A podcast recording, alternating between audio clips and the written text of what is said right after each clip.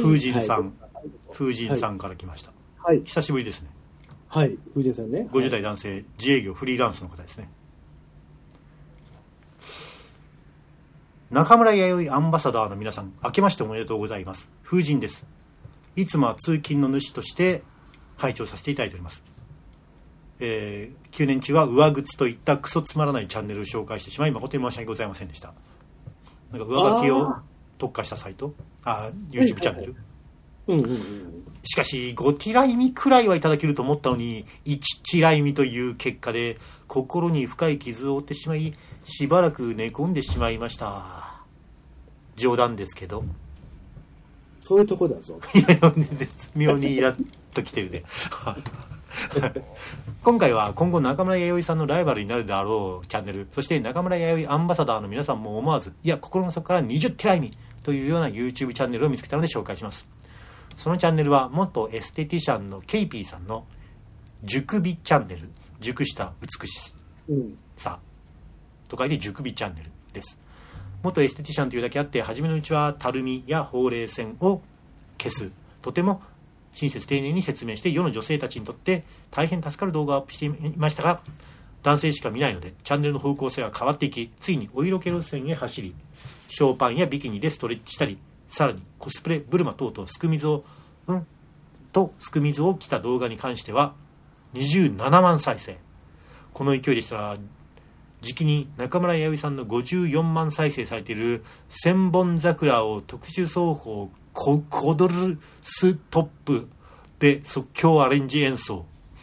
それなら54万再生されてるのすごいね。あるあるある。はい。うん。を抜くのも時間の問題ですそろそろ中村弥生さんも危機感を感じてほしいと思いつつお互い良きライバルとして切磋琢磨してほしいです。アンバサダーの皆さんにはこんなお茶目な熟美チャンネルの KP さんを見守ってやってください。ハッシュタグ FM 横浜ハッシュタグ NBC ラジオハッシュタグ癒しのサプリ。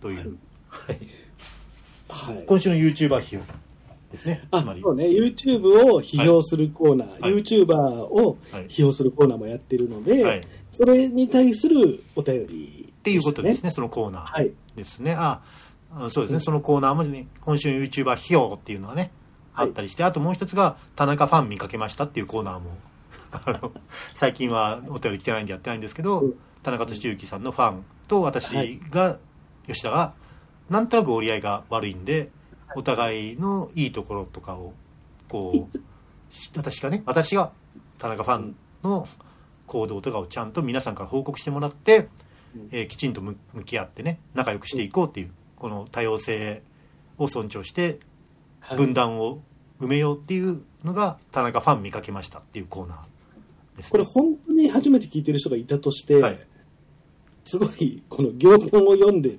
掴むのが難しいよね。はい。そのコーナーね。はい。はい。そうです、まあ、試しにちょっと過去回とか聞いてもらえると、なんとなく具体的なところが分かるんじゃないかなとはい。思うんですけども、まあそれはそれとして。うん。今週の YouTuber 企業ですね。見ました、はい。これ。あ、見ました、見ました。これまあ正直言って普通のエロ。い、いや、だから、うん。これあのね、っていうかまああのうん、でしかも結構はいはい。会長に LINE、まはいあ、お便り、僕に関わるようなお便りがあると、会長はが LINE でね、教えてくれるんですけれども、はい。まあ、見て、はい。2分後に僕返事してますよね。えー、っとはい。何でしたっけ？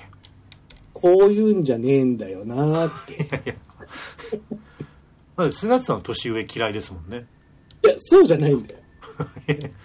10歳ぐらい下じゃないと最低。うんあの全くそういうはい。目線では見てなくて、KP さん56歳ですからね。56歳で、はい。そう。であのーまあいくつか見たんですけれども、うんあのーでうちのそのパートナーちゃんも、うん。中村弥生さんのことも知ってるし、うん。知ってるってあのラジオでね知ってるし、はい。このラジオも聞いてるしはい。だからあのーなんかリスナーさんからこういうのを来てたよって言って、うん見てみようって言って、うん一緒に見たりもしたんだけど、はいうん。やっぱね、これじゃないんだよな。あのー 何が？そのあのさ、この人ってはい、正直、ちょっと分かってやってるじゃない？ああはいはいはいうん。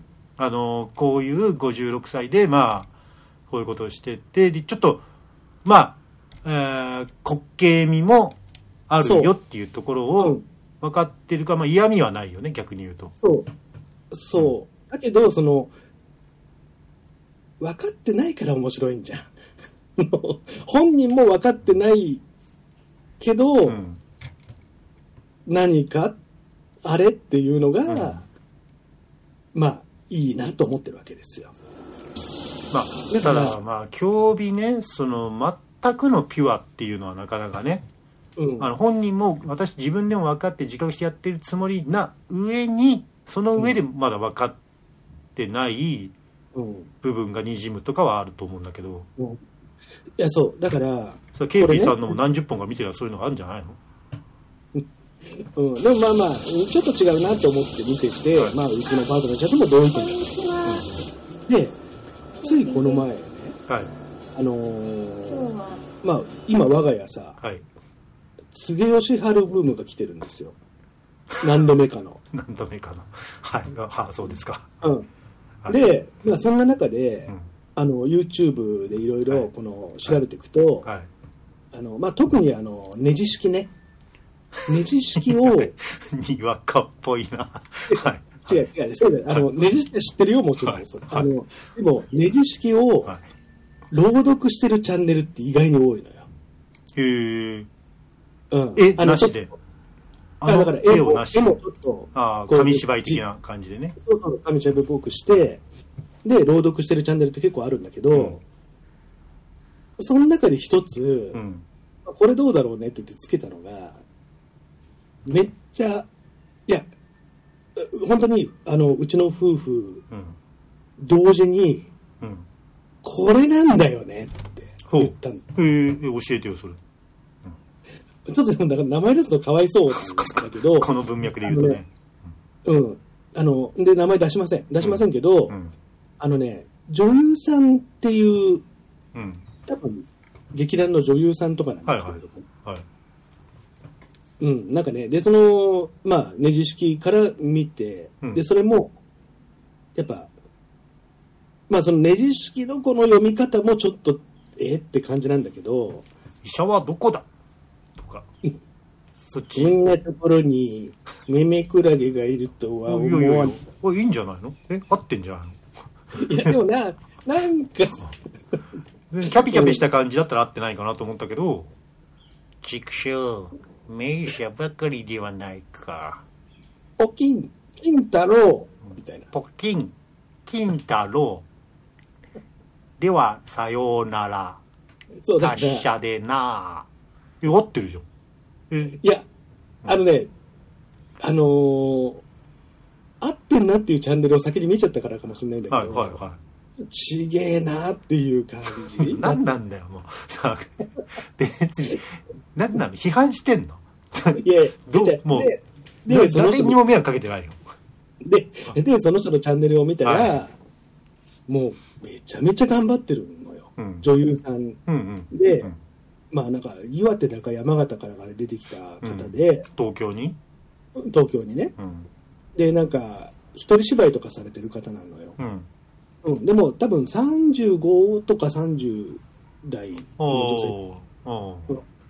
で一人でこう下北とかでビラ配ったりとかうん。いろいろするうん。んだけど、もう多分ねいろんやっぱし自分の知名度を広げたくていろんなことされてるんだよね、うんきっと、うんうん。うんうんだけどなんかなんかいいいいことじゃないそれって、うん。うん、だけどななんかやっぱちょっと悲しみみたいなものもちょっとこう伝わってきちゃうみたいなさ。まあもうあとは最終的に行き着くのは実話怪談だよね。でもうねやってるのよちょっとそれっぽいこと、へえうん、まあまあやるわなそりゃ。うん。そう。うんであと本当にもういろいろねこのうん。バイクサバゲーうん。温泉みたいな。この界隈があるところには多分結構顔出してるみたいな方みたいで、うん。なんかねあバイクサバーゲー温泉は本当に好きじゃないとそれでねちょっと有名とか長売れるっていうのは難しいけど階段は好きじゃなくてももう何の思い入れもなくても大丈夫なんで そうそう。だから、でもやっぱね、こういうなんかね、このうん感じが好きだなって思って、うんうん。まあチャンネル登録をしたんですけど、うん。うん、なんか、ね、うまくちょっとあれだけど、今のそのエステの人は、ちょっとね、計算もしてるでしょ、絶対。もちろんもちろんそうでしょうね、うん。うん。うん、それは逆に褒めるべきところなんじゃないんですか？評価すべきところなんじゃないですか？うん。でも、僕的には別にこの中村弥生さんと似て、似てるというか、うんこのうリスナーさんが言ったみたいな感じとはちょっと違うかなとは思うかな。うん。まあ、でも注視して見て、たまにね、見ていこうとは思いますけど、うん。まあでもいろんなことやってる人いるよね、こうやってね。まあ YouTube の大ブームのおかげで可視化されましたね、うん。まあニコニコニコニコの時はもうちょっとなんかうん。えっ、と本当に全然 IT とか何にも詳しくない人っていうのは多分あんまりいなかったと思うからね、うんうん。う。ん、もうちょっとニコニコってやっぱりあの一段ハードルが高かったからね。うんうん、そうだね。YouTuber さらにハードルが下がったからうん。だいぶ可視化されましたね。マジ本当、ん。ネジ式朗読の多さよっていう感じ。うん、うん、まあだからそういうことやっちゃいけないんだけどね本当はねそんな多いところに食い込んじゃいけないんだけどねうん。うんはい。だからじゃあ、似てない意味ですかね。そうですねうん。ううん。んありがとうございます。はい。ね何だったらいいんだろうねえー、まあ柘植義治はダメだよねダメだね。柘植義治やっちゃダメだよねああ、そうよ。あの朗読するんだったら、うんううんん、弟の方をやった方がいいんじゃないかな。弟って何やって柘植る義治の弟。あちょっとわかんないんで義雄？うん。柘植義雄だったっけ？なんか、あとすごい思ったのが、ただただおただおです。ただお柘植ただあ、おそれ、それは何かやってる人漫画家ですよ。あ、そうなんだ。へえ。あのーネジ式とかさ、源泉館とかだけ、そういうの結構あるけど、うん。僕の中で、次オシャールで一番好きなのは、吉坊の犯罪なんですよ。うまいそうな女かまずそうな女か。あれは全然朗読がないの。気持ち悪いからな、うん、ちょっと女の人とかは嫌じゃないあれ。あー。ね、でもあれ素晴らしいなと思って、最近また見てますけれども。俺はあの 家族3人で旅行に行ってその先の宿の玄関先でコムソにボーボーって尺な八を吹いてもらう。のが好き。あれがあのなんかこの世界に私たち3人だけみたいね。はいはいはい、あったあった。あの、あ旅物もいいよね、そういうね。でも旅物はでもあれは柘植義治が一人で旅するやつでしょあなた言ってるのはうんうんうん温泉とかのねうん。いやそれじゃなくて俺はあの家族3人でうん。旅行してるのがうん。いいよね、いいんですそれもね。うん。であのこの世界で私たち3人だけみたいねってあれはだからもうあの聖家族なんですよねうんうんうん。キリストうん。のねあの殺される虐殺から逃げていうるマリアとヨセフとイエスなるほどねねあのシチュエーションがね無条件にうん。好きなんですよ、はいあのたまにいろんな映画や、ね、小説なりなんだりモチーフになったりするんだけども、町山さん、わかりました？はい。はい、聖家族なんですよねあれははい。うん。多分私もそういう世界の片隅でひどい目にあってっうん。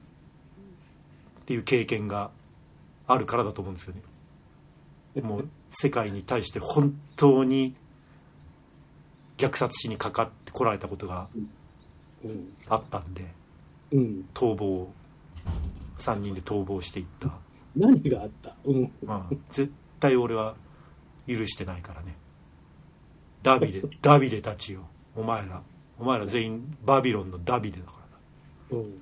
絶対許してないから。ニコニコして今はうん。社会に適応したふりをしてるけど絶対に許してないから。そういうの嫌いじゃないよ。い やありがとう。う ん俺もすげえある、そういうの。でもだからグッときちゃうんだよね。その性家族モチーフ。あんまりね言われない、ね、取り沙汰されることはないモチーフですけど、うん。はい。ああ。次吉原の中でもあれが好き。うん。まあでもさ、いろんな、なんか、伸びしろ、伸びしろっていうかなんていうの、いろんなパターンの話がうん。結構あるよね、うん。次容赦。だからやっぱ人によって好きなの全然違うよね。まあ石を売るが好きな人もね。えいるしね。ね。あんた漫画描いてよ、こんな石なんか売らないで。描いてよ。売れなくたっていいじゃない、うん。漫画描いてよ。って最後のコマがゴーンってね。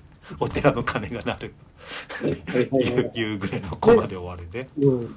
あの、それこそうちのパートナーちゃんは赤い花と、はいはい。まあもちろん名作ですね。あと、モッキリアの少女。ああでも初期のああいう市場あふれるものが好きっていうこと、そう、なんか、奥多摩を思い出すって。そこそこ。そうだね。確かに。ねはい。はい。うはい。ん。ね、そうです。はい。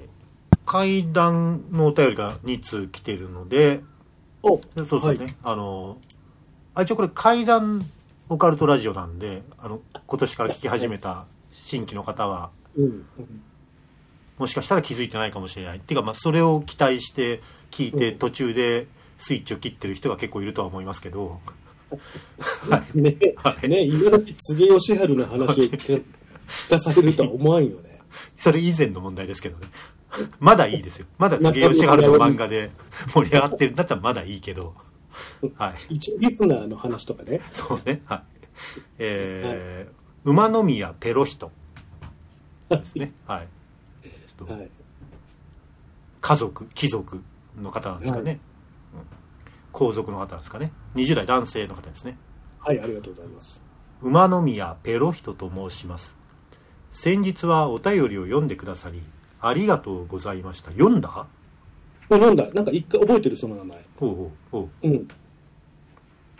えー前職で上司から階段めいた話を聞いたことを思い出したので投稿します上司は若い頃に遊ぶ金欲しさで正社員として自動車関連部品メーカーに勤める傍らガールズバーの黒服の仕事をしていましたその副業の勤務先である時からあるそのごめんなさいその副業の勤務先である時から立て続けに悪いことが起きるようになったそうです。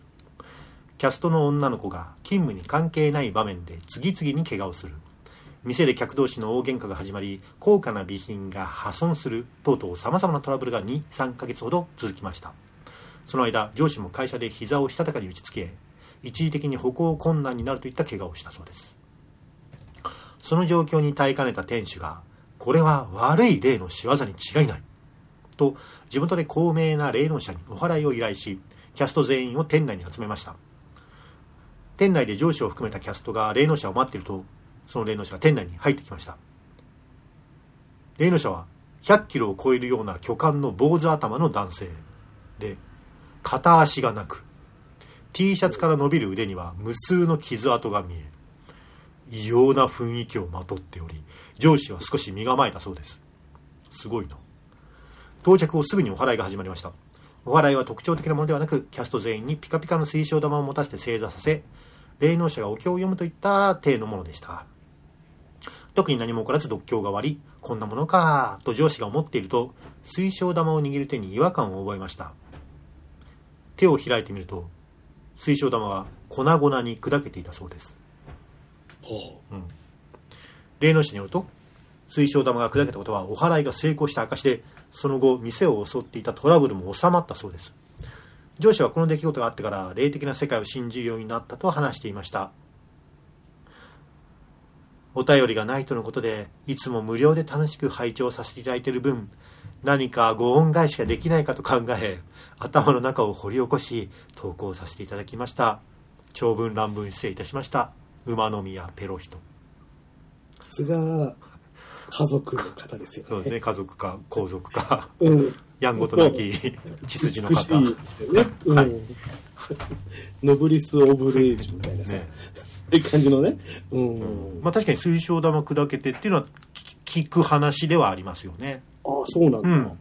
うん。うん。あと、濁るとかね、水晶玉がものすごい濁る。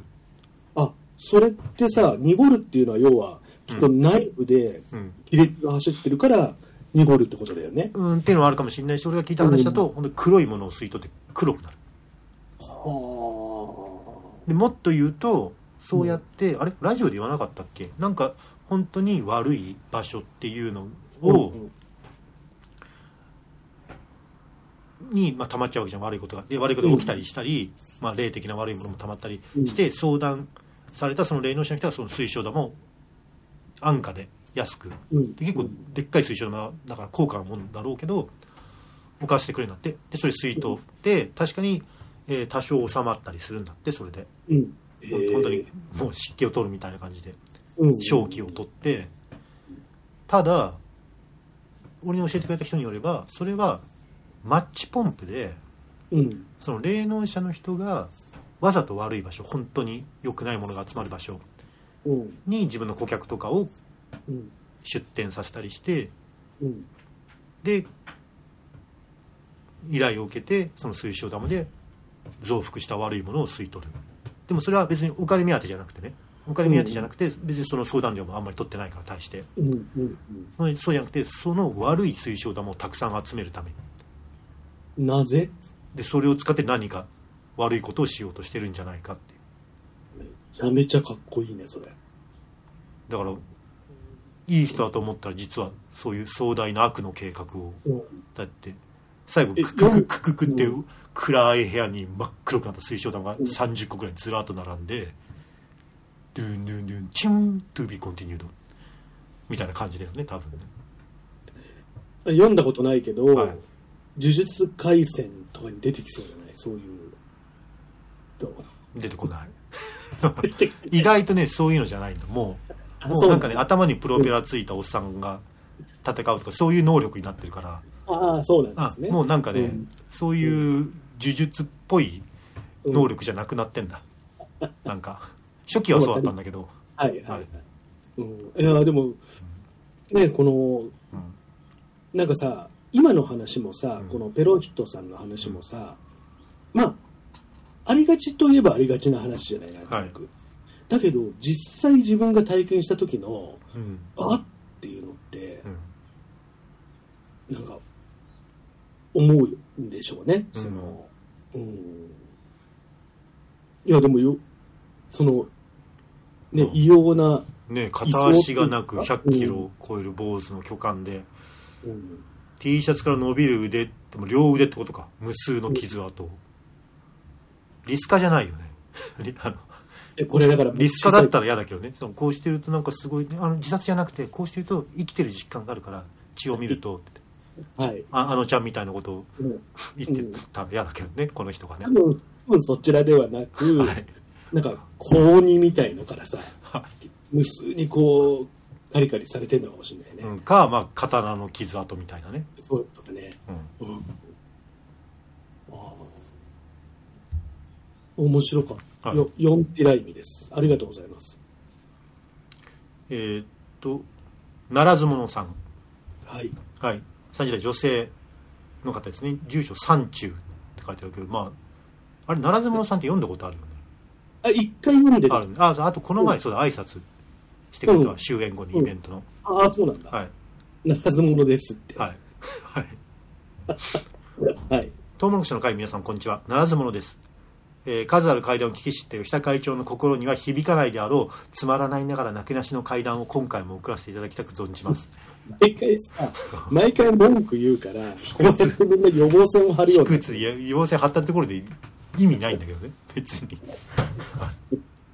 うん以前自分は広島で暮らしていたのですがその頃の職場の先輩に普段は気さくで仲は良いけれど時折見せるモラハラ気質と自意識過剰さが鼻につく40代の男性がいました先輩は20代後半から30代半ばまで霊感があったらしく当時は霊が見えるのはもちろん先輩が霊に触れると消滅して霊が成仏できなくなってしまったり。あ消滅させるのは逆に成仏にはつながらないんだ。はいはい。木の声が聞こえるなどという謎スペックを持っていたそうです。非常にどうでもいい余談ですが先輩が引っ越し先の上の階の住人の騒音でメンヘラ化した際うん錦帯橋ってどこだ？関西。なんだどこだ？錦帯橋付近にあるカフェの庭にある木がとても神聖で良いやつだったからもう俺には声は聞こえないけどまた会いたい。あいつに癒されたいという理由でまあその錦帯橋付近にあるカフェの庭に同行させられたりスピのメッカ座敷わらしに会える蕎麦屋わらべ。え全然知らない。過去現在閉店。スピリチュアルのメッカなの本当に？でしかも、雑誌雑誌嵐がいるのに閉店しちゃったんだ。そうだね、出てっちゃったの。うん、しかも旅館近くでお蕎麦屋さんだしね。なの名物おかみと波長が合うから元気をもらいたいという理由でえ連行されたりしたことがありましたと、うん。そんな先輩に体験した中で一番怖かったことを聞いたところ、ああ、いいですね。はい。当時関西で働いていたが、景気が悪くクビになり、大分県の別府市に移住し、飲み屋を経営したそうです。うんえー先輩とアルバイトの女の子2人で切り盛りしていたので、えー切り盛りしていたそうで、そのアルバイトからも霊感があったという。えーで先輩は関西にいた頃にお世話になっていた霊能者に作ってもらった数珠を自分とその子に渡してつけていたそうです。うんお客さんの中にはたまに来る何をなりわいにして稼いでるかわからないが妙に羽振りがいい毎度のことうさんくさい話を聞かせてくる方がいたそうで、まあ、いるでしょうなその日もその客がやってきたのですが客の背後を見た際先輩とアルバイトの子は戦慄したそうです。その客は大人の身長ほどある正気を放ったヘドロのような存在を引き連れてきたからです。ヘドロには目が複数ついておりニタニタ笑みを浮かべながら客と共に店に入り客が席へ着くと店内中をさまよい出したそうです。ヘドロのまがまがしさに先輩とアルバイトの子は恐怖で少しの間動けなくなってしまいましたがヘドロに見えていることは悟られるのはやばいと思ったことで平静を装い客への接客に注力しました。そんな中アルバイトの子も耐えていましたが明らかに具合が悪そうな様子だったので休憩に行ってもらうことにしたそうです。相変わらずうさんくさい話をしている客の相手をしている間ヘドロも変わらず店内をにたつきながらうろうろしていたそうです。そしてその客が帰るとヘドロも一緒になって店を後にしたそうですが先輩もアルバイトの子も客が来てから帰るまで身につけていた数珠がずっと熱くてたまらなかったとのことでした。うんその後その客が来たのか尋ねるとうんそれ以降来ることはなかったとか、うん、付け加えてろくな商売してそうなさそうなやつだったからその中で変なもんつけてきたんだろうなと先輩は語り終えました。以上前の職場の先輩が絵に描いたような化け物に遭遇した話でした。はい。吉田会長の今までに体験は伺った中で強そうな化け物階段もお伺いできたら幸いです。お金ってこれもらえるんですかね？今。うちお金もらって階段やってるんですけど。それは一番世の中で一番嫌な答えで。また、ならずなものという、ならず者という名で今まで投稿いたしておりましたが、やばいやつと身構えられてしまうため、いやいや、でも、このメールを送った直後にイベントでならず者ですって、はい。周りにたくさん人がいる中で話しかけてきたけどね、はい。うん。やばいやつと身構えられてしまうため、過去体験談。大変ぶしつけかと存じますが、新たな名をいただけますと、後人に存じますがます。ああ。新たな名をいただきますと後人に存じますがます。書いてますね何卒よろしくお願いいたします。はい。こうやってお金名付けるよってどれくらいもらえるんですか？まあじゃあそれは特別にタダでいいか。で よくさ、昔のラジオとかでうんうん、こういうの、ね、兄貴的なさ、はいはい。ラジオの、えーがさ、ありましたよね、うん。ありましたよね、はいはい。このラジオネームつけてくださいとか、あと、うん。子供の名前をつけてくださいとかね、そういうの。あ子供の名前もあるんだ。うんありました。だいぶえその時だってふざけてつけたりもするわけでしょ？場合によっては。うん。まあ、それは実際やんないんでしょうけまあど、まあねラジオネームは別にさふざけてもさ、あじゃあなんか、うん。うん。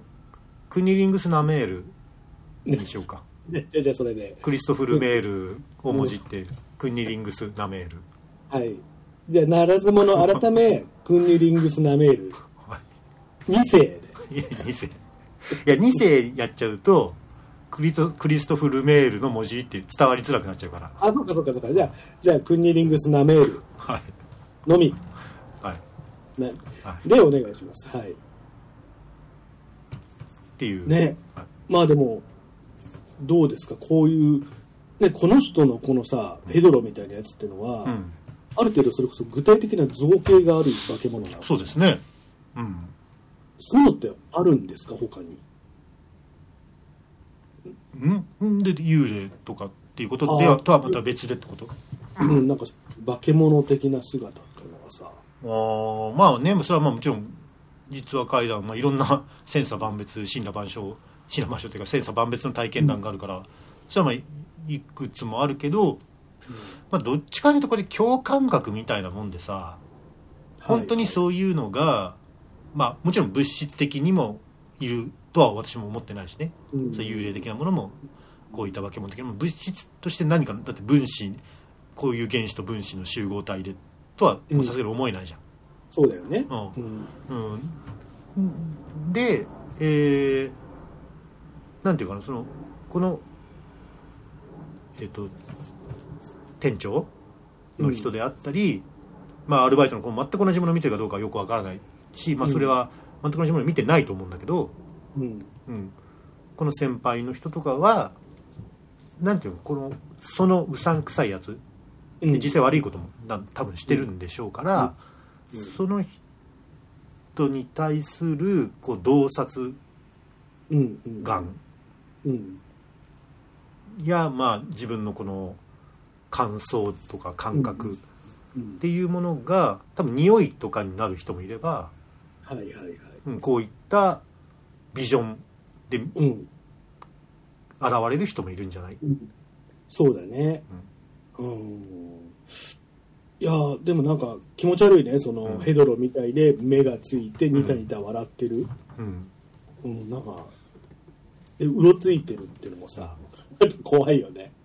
そうそうだ多分その理論的論理的な人だったら言語化してこれはこういうことでこうこの人は多分こういうことしててこうでこうでこうでこうでこうでこうでこうでこうでってなんか何千字ぐらいの言葉で表すところを別にそうじゃない人は言語ではなくてこういったあ化け物のビジョンで表すそうね。ううんん。で、なんか、ね、それこそほら、なんつうの、言語化されてないものを表現するときに、あ、うん。そうまさにその感じみたいなさ、うんうん。そうそう。それが近いんでしょうね。うん。うん。うん。うん、うんあの、ヨヨンティライミーです。はい。はい。ちなみにこれどこあんどこなんだっけ？あ別府か。うん。別府もまあ独特だからな。何回も言ってるけど。別府ね。うん、ううん、ん。小洋さんがいそうっちゃいそうだなうん。あの、全然別に話にもない、ただはいここにお化けが出るよって話をこの前聞いたのが、うんはい新宿のさ、うん。星座館ってわかります？ああのえー、えー、星座か漢字は、うん。あ普通にあの、星座、あの、ゾディアックっぽい星座の、ゾディアックっぽいっていうかまああの12級だけどねゾディアッそうそうそう、あのまあ、歌舞伎町の。あの、歌舞伎町のあそこです、あの、はい。市役所の真ん前。ああーはいはい。えっとはいはいはいはいはい。ああここね。はいはいはい。わ、うん。かります。はい。ここはうん、非常口にめっちゃ幽霊が出るって話を、そこのお店の子からこの前聞いた。うん。うんうんうん。まあこの通りはもう俺いくつも取材してるもん。この通りのビルなんか何軒も、うんうんで、結構、んワンフロアが一時期、結構やばい人の集まりだったらしいのね。その、ん反射的なお店が多かった。うん今じゃないけど、うんで、なんかやっぱそこでいろいろあったらしいんですよ。うん。で、だから、なんか多分そういうのの関係のおお化けというか、霊というか、うんじゃないかっつってね。さらっとそこのお店の子が言ってたから、はいはい逆に怖いよね。その、まあでももう見るからに多分あのー出そうな感じはねうん それこそ古いビルだしね。ね、うん。うん、そう。でもその下にいるガーナ人の方が私は怖いけどねって言った。ナイジェリアじゃなかったっけ？ガーあ、だナナイジェリアでしょ？あそこらそ辺にいる人たちははガーナって言ってたかな。あそうあ、でもナイジェリアだよね、多分。ナイジェリアだよねまあわかんない、うんもうなんとなくコロナ以降変わったっていう可能性もな、うん。あるかもしれないけど、うん。昔からナイジェリアの人たちでねあの昔はもうがっちりもう腕掴んできたりしたからね。今でも、うん。今だから、法律行った帰りに、うん。なんか、信号を待ってたらさ、ん。あの、風林会館のところで、うんうん。待ってたら、お姉さん危ないよ、危ないよみたいな感じで言ってきて、おう。信号を渡るときに、このなんか、車を止めるジェスチャーをして、横についてくるんですよ。はいはいはい。で、で、強引に店に連れ込もうとするみたいなことされて、はいはい。結構、あ、まだこんな感じでやってんだって思いましたけどね。ただ騙されて入った人はさすがに聞いたことないよね。ないないない。ないよね、うん、あれ何が目的なの？本当に店に連れ込めると思ってんの？だから、あれ何なんですか？わざと怖くしてんじゃんって思うよねだって、まあ、僕の場合はね、なんかね、ちょっとこのおちゃらけてたけどね、はいはいは車が危ない、東京はいっぱい人がいる、いみたいな。まあねまあ、それもほら竹下通りのさ服うん。屋のさ、人だったらまだその手はまあついいじゃん、うん。別に服だって別にうん。店入ったからってお金取られるわけでもないしさ、飲み屋はさすがに怖すぎるよね。あこのこの陽気な人だな行こうかなとはならんわな、うん。ならない。うん、竹下通りだったらまだわかるよ。あ陽気ななんか笑わしちゃってもじゃあ服ちょっと見てあげるよ。はまだありえるけど、うんうんうん。まあでもやっぱ中にはいるのかもしれないね、それでおのぼりさんとかで、うん。で、不安な中、ん。東京冷たい街だなと思ってたら、うん、唯一そのナイジェリア人がうん。笑顔を見せてくれたみたいなさ。だから騙されてもいいんです。50万は勉強代です。そう、そういうね、うん、人もいるかもね。なのでちょっとその星座感、いろんな話があるっぽいんで、また聞いたら言います。ありがとうございますはい。もちろんもうアフタートークなんで何を話してもいい時間に突入してるんですけどまあ、今見さんとか詳しそうだね、星座感だね。飲み屋いっぱい入ってるから。まあそうでしょうねうん。僕も最近歌舞伎町で飲むときは、うんあの、今にさんの真似して、うん歌舞伎がさ、って言うようにしてるんですよ。歌舞伎で飲んでんの？あなたたまにね、あの、たまにね、あのーまあ、知り合いの子が何何かその、そこの星座館でイベントやりますよとか、ああそういうことやってんだうんうん、あの、行ったりしてうんうんます。一応ね。うん。じゃあ星座感はよくよくというかまあ足を踏み入れて内情は見てるわけだねまあ、そうね、月1か月2ぐらいで大体行ってるかな。け結構言ってんな。うん、なんか、一回ね、付き合いで行って、なんかそしたら2回目以降ももうバンバン来るものだみたいな感じにされちゃってさ、うんうんうん。あんまそんな別にあれなんだけどなと思いながら、もう行ったりはしてますね。かね。はい。ピヨピヨ。ピヨピヨあれなんだっけ、それ。ピヨピヨ。なんか俺のラジオメモに書いてあった。それなんだっけ？なんか僕も聞いたことあるよ。スーパーの話したでしょ？だだだだだそんなに真剣に。そうだねうちの近所にある。えっと、ピヨピヨ。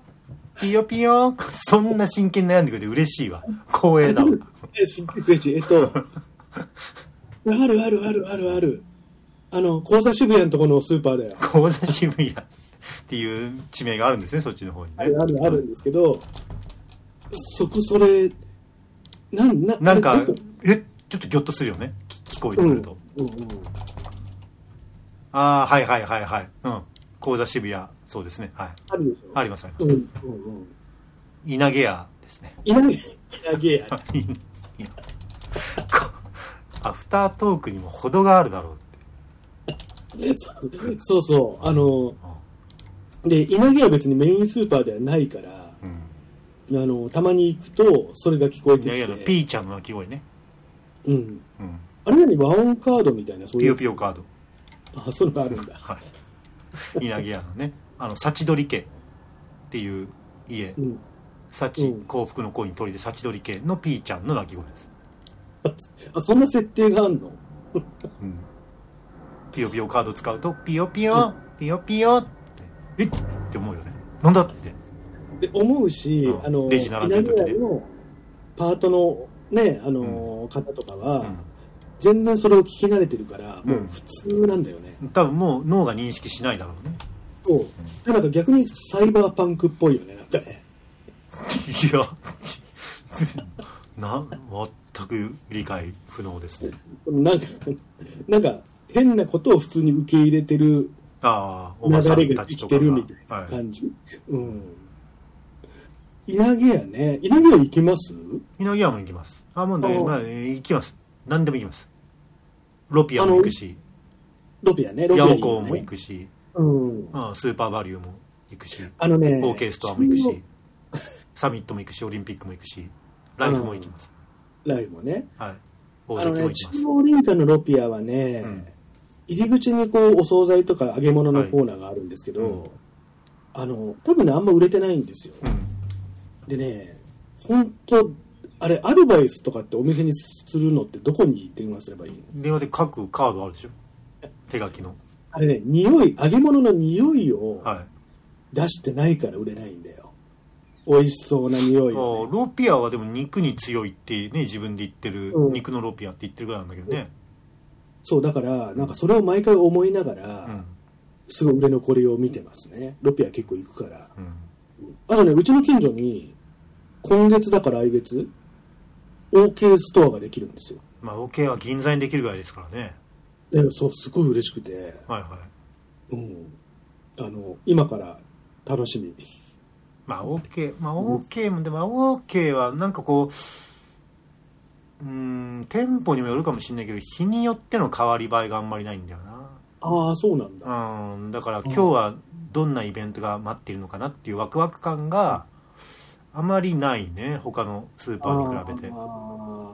それ言ったらさ、あの、あれ、なんだっけ、稲毛屋じゃなくて、あの、つる、つるつるつるなんあの、鶴間駅のすぐ近くのとこだよ。知らんわ。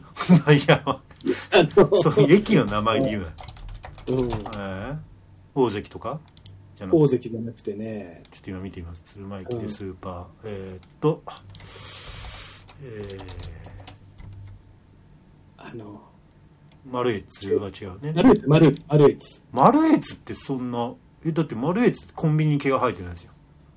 いや、うちのはでかいんですよ、マルエツ。うんうんだけど、やっぱなんか売り場が死んでる感がすごいんだよね。あああ悪い方の例として出してるわけね、うん。あマルエツはまあしょうがないねだってこれは多分あんまりこの店舗ごとで色を出す感じにはならんだろうん。マルエツはなんかずーっとあの、うんやお野菜コーナーでさ、うんなんかもうボロボロになったポップで、うんトマト村って書いてあるんですよ。それとか、なんかね、悲しい気持ちになる。いやいやだから俺が俺がコンビニ毛が生えたっていうのは別にあの売り場面積の大きさを小ささをとかを言ってるわけじゃなくてうん。そういうえっ、と地元スーパー的な動きができないっうん。ていう意味で、えーうんまあ、マルエツもマルエツプチも、そう。う。うんあまあ、ちょっとマイバスケットと同じような、あうんー。ただなんかね、謎に、お酒の量り売りみたいのしてんだよ。量り売り？うん。ほうほなんかまあ自動のなんか変なう、うんところからこうサーバーみたいなのから出てくる感じっぽいんだけど、うん、なんかやってたりとかさ、なんか謎なんだよね。まあそれをやらないとねだってほらだって駅の反対側で OK 大和鶴間店2024年2月28日かっこ水曜日開店予定って書いてあるそう、それが、それがその今言ったやつね。これは負けるぞよ負けるぞ OK によ。負けるぞよ世界残酷物語だなそうそうなのよ。だからさ、まあ、うちは一番近いからマルエツに、と、あとまあビッグヨーさんによく行くんですけど、うん。ね、ちょっとマルエツが分が悪くなるよね。うんうん。OK は今、うん、ちょっとね、うん、勢いがあるけどまあ OK でスーパーを知った気になってると私はまああハンカツだなと思ってますからね。どこで知ればいい？角上魚類とかそういうところ？いやそういうっていうかまああの OK を知ってるからスーパー詳しいでしょ、うん。私っていう態度取られると、うん。出ましたハンカツ。はい。気をつけてくださいね。はい、わかりました。はい。はいうまいよゆうちゃんラーメンは行ってないんですか？めちゃめちゃいいよ。誰？行ってない？行ってるんですか？言ってる言ってる言ってる。ただ、あ、ただね、うんそう、うまいよゆうちゃんラーメンすごい有名なんだけど、うんちょっとね、食べるのに勇気がいるんだよね、やっぱし。ほうほうもうなんか、体調がちょっと悪くなるのを覚悟していかないといけないぐらいのもうドロドロの豚骨なんですよ。まあ50が目に入ってきてる年齢ですからね菅津さんあれで、うん。で僕でも平気な方じゃない、どちはいらかといえば。はい。えその僕でさえ、ちょっと、ああ、なんかちょっとあれだなって思う時がある。それ天一よりもドロドロなんですか？え、もうもうそんなもんじゃないですよ。天一のこってりなんかも目じゃないぐらいの。目じゃない、目じゃない。じゃあもう個体じゃん。もはや。スライム、うん。そう、だから、まあ、僕はそこも好きだけど、うん。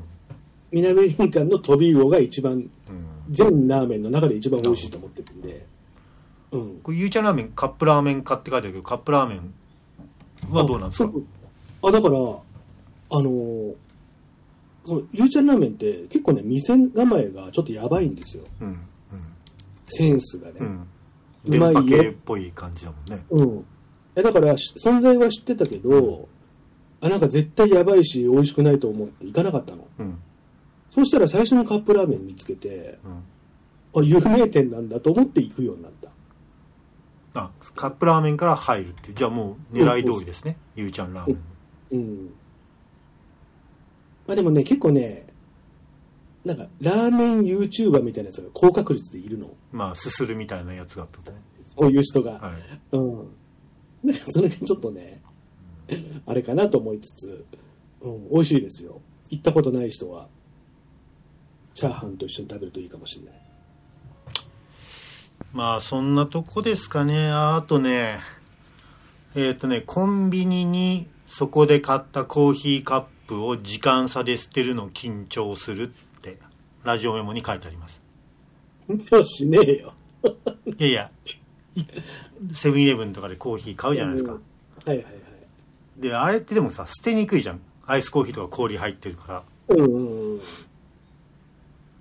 うん。だったらもうちょっとさあのーほら自販機のところとか捨てるのはさすがにまずいからうんセブンイレブンで捨てんだったらいいだろうと思って、まあ、なるべくなら買った店舗ね、はいはいはい。まあ、そうじゃないとしてもセブンイレブンだったら別の店舗でもいいだろうと思って、うんうん。まあ、だってむ向こうとしては分かんないじゃん、うん。セブンイレブンの容器持ってんだからうちで買ったのかなとも思うかもしれないじゃん。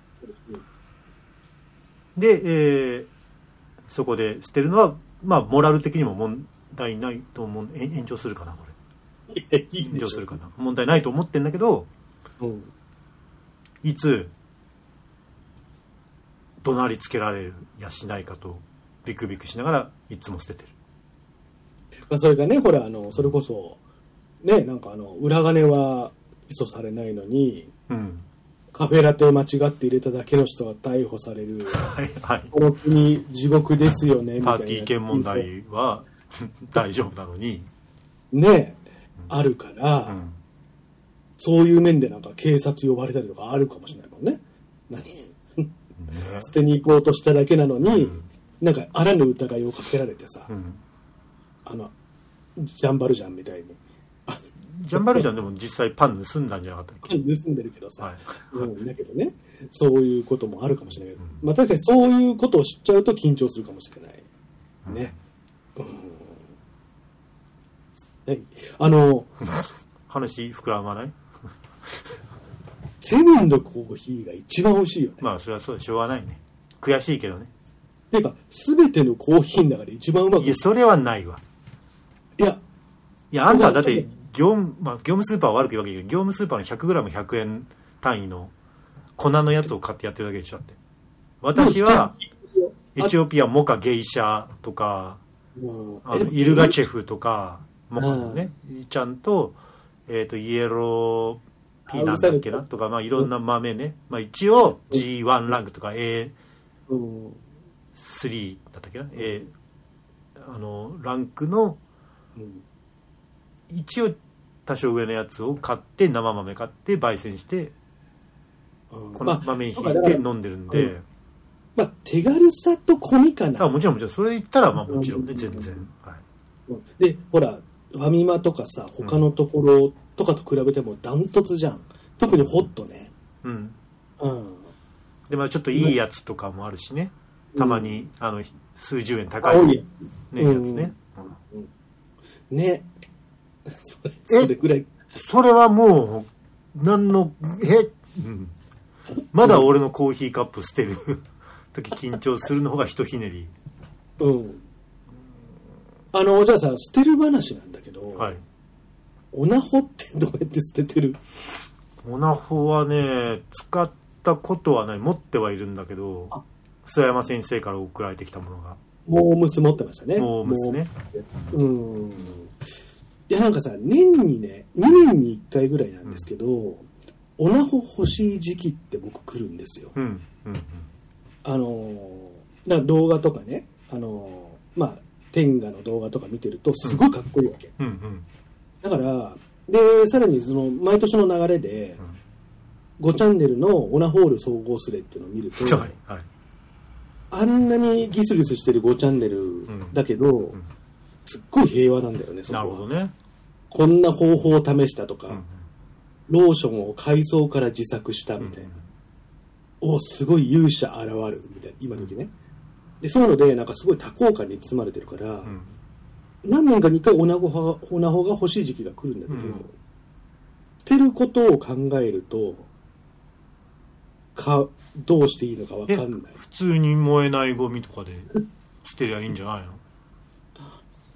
の？うん、なんかね、この、それこそいろんなこと考えちゃうのよ。そっから、うん僕ほら、ずっと前にこのラジオで話したけど、アイコラ作ってたら、あの、大家さんに、あの、ゴミ袋の中全部開けられてたことがあったから、ああアイコラって物理的なアイコラね。ネット画像メじゃなくて。ガネを、うん。そう、あの、松浦彩さんとかにメガネをかけさせるアイコラ。はいはいはい。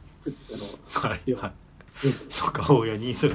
で大家は何も言ってこなかったいや、あのー会社から帰ったらうん、交付ですよ、それこそ。はい。会社から帰ったら、全部、その、分別されてない的な定義で、うん。家の前に置いてあったことあったんですよ。分別してるのに。でね、1個、缶チューハイかなんかが入ってたんだよ。はいはい。だから、あくまでそれの定義ですで開けましたみたいな感じで、うんうん。で、まあもちろんこの、何、並べられてるわけじゃないんだけど、うんこの一回出したものをもう一回入れてる中の一番てっぺんにうん。アイコラ画像の数々が、メガネアイコラ画像の数々が。まあでもさ意味不明すぎて 大家も別になんだこれと思っただけだと思うよ。だからそのトラウマがありすぎて、はい。不用意なものを捨てるのがすごい怖い。これでしこってんだなとは思ってないと思うよ ね、あの、佐藤珠緒さんのアイコラ画像とかね、はい。作ってました。けども、うん、別にもう眼鏡かけてんなと思ってるだけでもあ眼鏡かけてる佐藤珠緒の画像。うん。ね、だから、えだから皆さん。とチョキチョキって切り絵で眼鏡かけてるってこと？いや、違う違う、ちゃんと当時、デイジーコラージュっていうコラージュソフトがあったんですよ。うん。それでちゃんと、をプリントアウトわざわざしてってことね。そう、あの、そう、あの、画面越しだとちょっと使えない症候群なので、どういうあと口の部分に丸く穴開けて じゃあ、紙媒体じゃないと僕はなんか嫌なんです。だから、そういうことね。うん。だからそういうのが、だから皆さんね、オナオナホとか使う方がいたら、うん処理をどうしてるかっていうのをね、ちょっと聞きたい。いやいやその自治体のルールに沿ってゴミに出すしかないでしょどういうこと処理ってだから捨てることを考え、だから本当、あのほら、ね、死んじゃうことを考えてペットを飼えない人みたいな感じで、じゃああそこ持っていきゃいいじゃんゴミ処理場。あのー 自分で。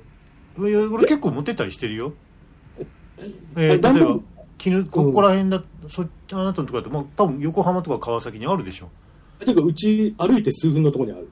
おじゃあめちゃめちゃいいじゃん。じゃあ、うん、でしかも車で持ってきゃいいじゃんまあ、段ボールと一緒にな。そう、うん。そうしたら安心じゃん。そうね。めうん、でもまあ俺ちょっとこの前ビレッジって映画見ちゃったからな。あゴミ処理場の映画。あれ一僕もちょっと見見たかったんですよ。もういやあれそろそろあれもうサブスクでやってると思うよ配信。あ、ああじゃあ見てみよう。あの、うん。一ノ瀬渡さん。一ノ瀬渡さんが掘り返して菅田さんのところ来るかもしれない。家家帰ったら縁側に一ノ瀬渡る座ってて「これおめえが捨てたんやろ?」って。オナオナホを持って、ね。ドロドロのオナホ色のそうそう。泥がついてる。わざわざ掘り返して。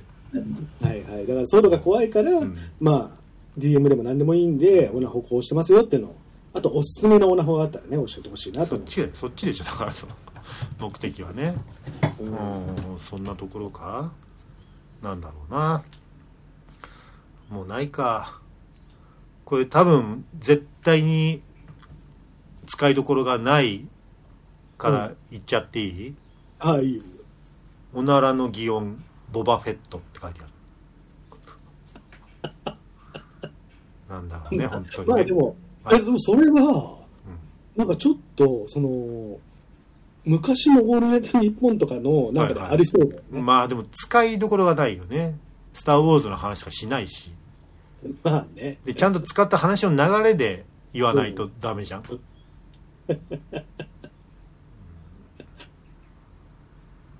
まあ電気グループのオールナイトニッポンとかでうん。言いそうだよな、それ。そうああもうあー。ないな。はいね。あの今日ね、あのはいゴジラマイナスワン、4回目見てきまあす。そうですか、は いまああとはそうですね。50歳過ぎると性癖が100%で露呈する。っえ、どういうこと？どういうこと？て人からよく聞く話でね。え、あの性癖？そう。